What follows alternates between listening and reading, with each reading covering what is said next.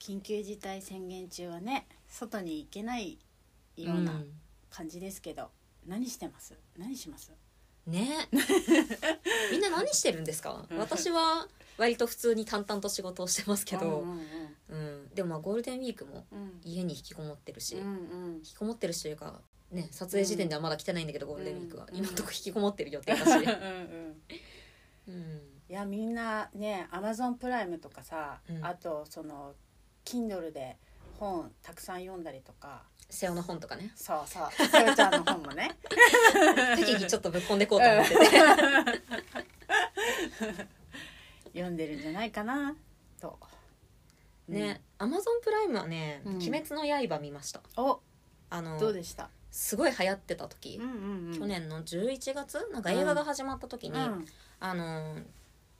友達と一緒に行って、うんその時はうんまだ何も読んでなくてうん、え知識ゼロで行ったの知識はね、うんあのー今度見に行くんですよねって話をしたら、うんあのクライアントさんがうん「瀬尾さん読んでないんですよね」って、うんどういう話だか知ってますか?」って言ったら「うんなんか鬼退治でしょ?」ってうんうん言ったら、あのーかまど炭治郎君っていう主人公がいて、彼があのー家族をこうんう鬼にされ、ん鬼にされたりとかうん殺されてしまってでその復讐のために鬼殺隊っていう、うんうんその鬼を退治する組織に入って、うんあのしていく冒険探ですよ、っていう知識だけでうん煉獄さんのあの死を見届けました、すごいなそれは、ねこれ全然本筋と変わる、うんあのあれなんだけど、うん話していいうん、あどうのして「鬼滅の刃の」そのうんね、それしか知識がない状態でうん「鬼滅の刃」を見た時に、うんまあそこそこ楽しめたんですよ、うんでいかんせん私は子供が生まれてから、あの小さい子供が辛い思いすをするうん作品がもう全部泣いちゃうんですようん私うんだからあのもう炭治郎も中学生でしょ、うんであのなんか煉獄さんもなんか回想シーンちっちゃいでしょ、うんあもう子供が辛い思いをするのは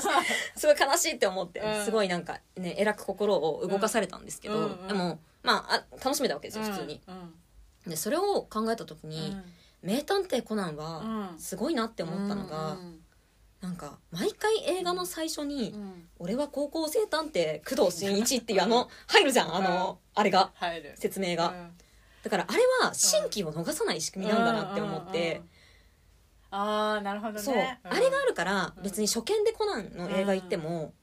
普通に楽しめるわけですよ、うん高校生探偵の工藤新一がこうキュッてちっちゃくなってて、うんうんそれをこうどうにかする物語っていうのが、うんこうずーっと続いていて、うんその中の映画版を今自分が見てるんだ、うんそのであのこれから登場してくる人はこういう人たちがいるんだっていう、うん登場人物紹介まであの、うんね、最初の1分から5分くらいで終わらせてくれるのが、いや本当に親切設計だなって思って。うんいや国民的大ヒットアニメは違う なとそのいや国民的アニメにあぐらをかかず、うん毎回自己紹介するのめっちゃ偉いなって思ったんですようだか確かにねそううんら鬼滅の刃」を見うたん結果の私の感想は「コナンすげえ」っていう感想で、なるほどうんうん あーもう全然アマプラの話しようと思ったのに、はい、じゃあ今日もなんかえっ、としご質問いただいてるので はい早速お願いしますはい行きましょう。ラジオネームあやかさんはいからご質問なんですが読んでいきますね。はい私はネイルサロンをやっています他のサロンのようにネイルの他に化粧品などの物販を取り扱おうか悩んでいますしかし私はネイリストなのでネイル以外のものを売るのってありのありなのかなと迷う気持ちもあります瀬尾さんはこの場合どう考えますか何かアドバイスをいただけたら嬉しいですよろしくお願いいたしますはいありがとうございますごあ質りがとう問ございますねうんこれは多分悩むだろうなっていうふうに思うところなんですけど、うんうんじゃあサロンにめっちゃ行くエリーさんはい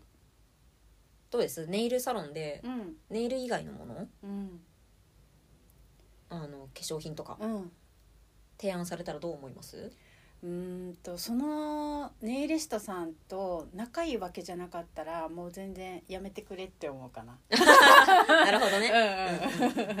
信頼関係出来上がってて、うんその私のことをある程度知っててくれた状態で、うんうん今こういういいものがあるんだけどって言われたらちょっと耳は貸すかなって感じ。うんうんうんでもなんか全然知らないしまあ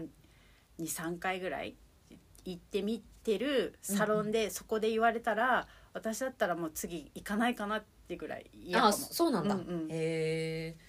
えっとそれが例えばじゃあネイルに関係するものだったうら、ん、だったら、えー、と聞くあの、うんうん紹介してって思うんうなるほどね、うんうんうんなんかなるほどネイルしたくて私は行ってるから、うんそのネイルに関連したものだったらなんか別に嫌な気持ちはしない、うんうんうんけど急に全然関係ないものを振ってこられたら、あなんかこの人売りたいんだなとかちょっと困ってんのかなみたいなうんうんぐらいに思っちゃうんだよね。なるほどなるほど まあまあそうですよね、うんお客さんからするとね、確かにうん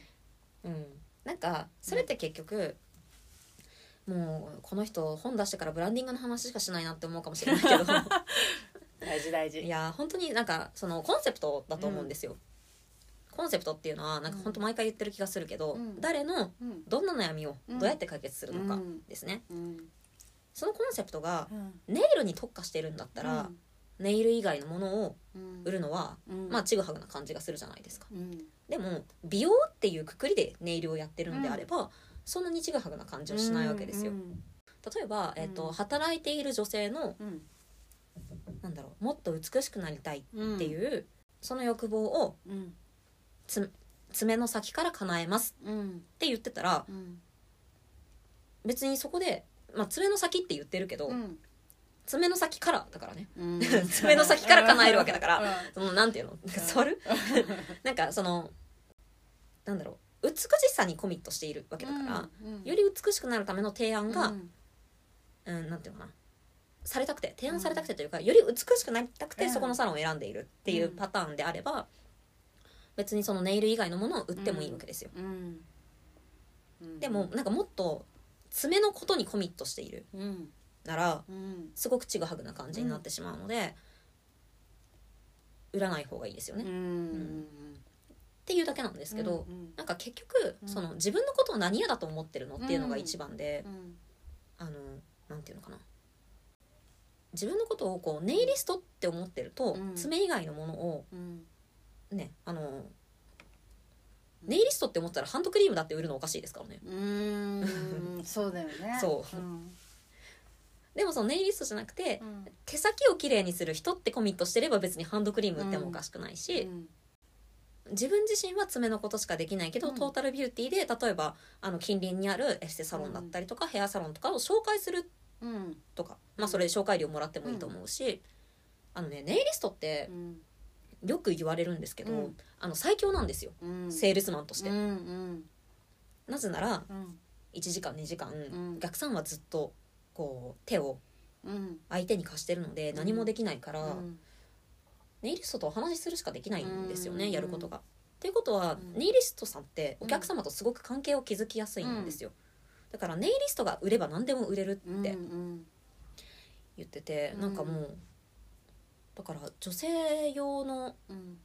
商材女性向けの商材とかは、もうなんかネイリストさんうんにうんあの販売教育をしてうん売らせたら早いんじゃないかってちょっと私は勝手に思ってるんですけど、確かにだからその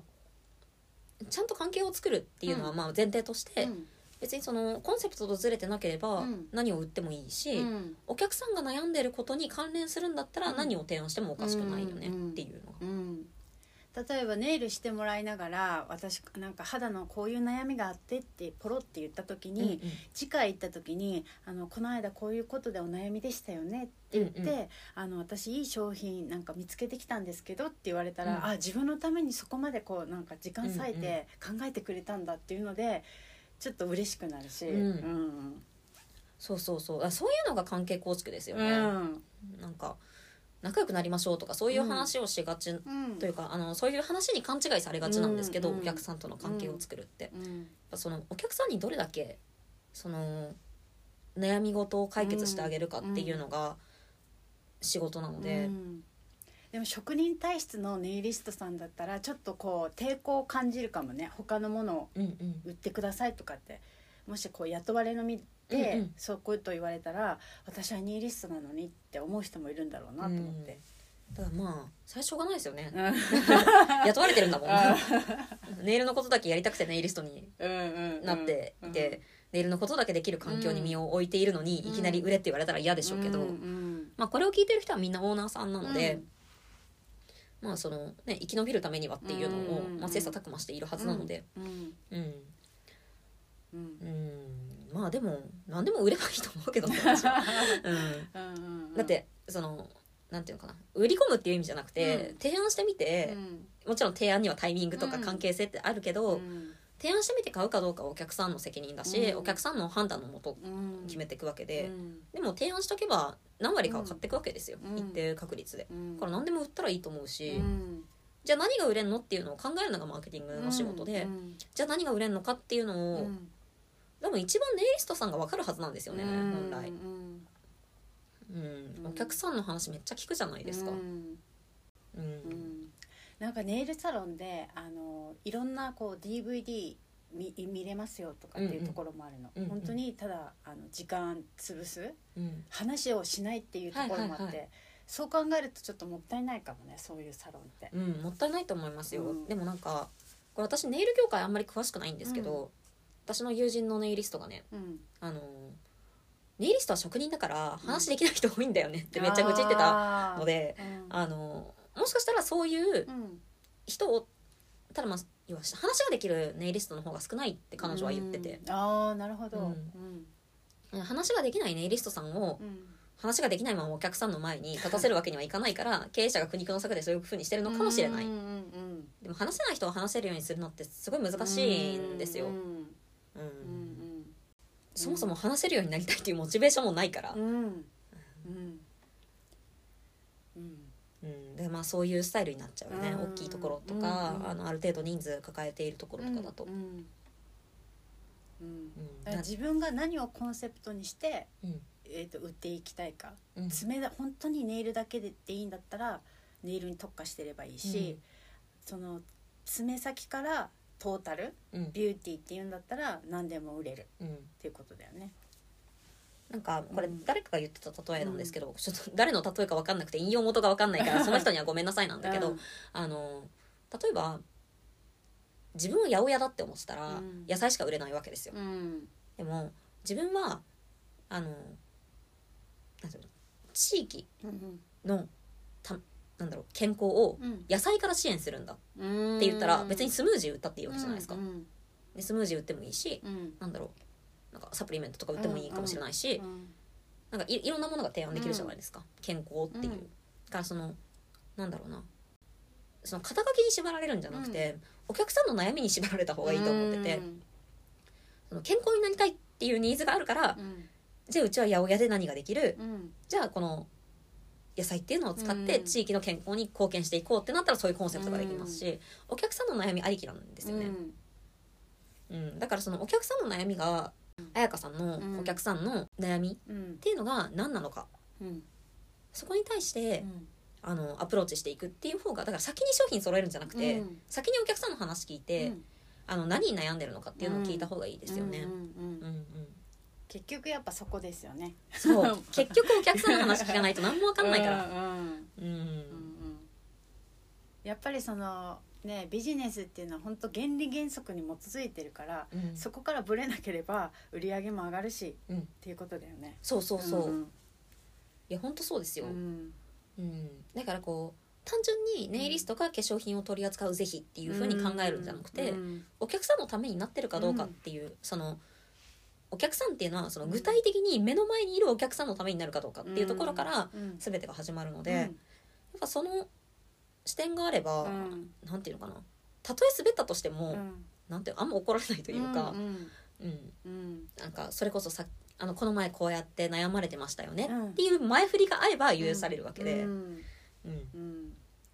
なんかネイルサロンでも、えー、と普通にこうジェルネイルとかうんうん可愛くするっていうところと、あとは地爪を育てるネイルサロンっていうのもあって、うんうん地爪を育てる方に行ってるお客さんは別に可愛くしたいわけじゃなくて爪の形をきれいにしたいとうんうんか、そのものをこう良くしたいわけじゃない、うんでそういう人になんかそのカラーネイルを勧められても、うんうんいらないわけじゃん。いらない、だからそういうのをまず分かるべきだよね、うんうんその人は何を求めてここに来てくれてるのかそうそうそもそもそれが分かんないと、うん物販以前にそう何だろう時間予うん約うんも取れるか取れないかみたいな話になってきちゃうから、うんまずはそこをちゃんとね、うんいやらないといけないですよね、ううんうんんだからまずはお客さんの話をなんか毎回締めがこれな気がすうるん、んだけど本当ね。 お客さんの話をうんやっぱちゃんと聞くっていうことですよねう。んうんだからネイリストだからその他のものを売っちゃいけないとか、うんそういうことは全くない、そうん、ですね。うでもお客さんが悩んでることに対して貢献できる範囲が自分の中で広がっていくうん。そのためにあのなんか広げるためになんかうん新たなものを取り扱うんだったらいいけど、うん単純に売り上げが上がりそうだからとかだうとん大体ころこけるので、うんあのお客さんからはうんじ、何か新しいことを始める時は必ずお客さんうん、の話から全部スタートするとうん失敗しにくいですね。はいはいっていう感じではい。彩香さん解決しましたでしょうか、うん はいいいお話でした。 ありがとうございます桜みたいだなエリーさんいや本当だもん。ありがとうございます。はいはい、では美容系サロンの売上アップラジオではあなたの質問をお待ちしております。えっと先週言ったんだけど全然まだ決めてないんだけども、うんえー何かしら一応ね今フォームにあの特典送信用って言って。はい。えっと、メールアドレスとか頂いただいてるんですけどそこに、えっと、特典が何か決まったらあの何かしらの特典をなんか、まあ、セミナーの動画か、うん。うん、過去出した PDF なのかちょっと分かんないですけど、うんね、でも過去出した PDF 持ってる人多いから、うんそうちょっとまだ考え中ですが何かしらあご提供しようかなというふうに思ってます。おはい、はい。というわけで、えー今週もありがとうござあいました。りがとうございました。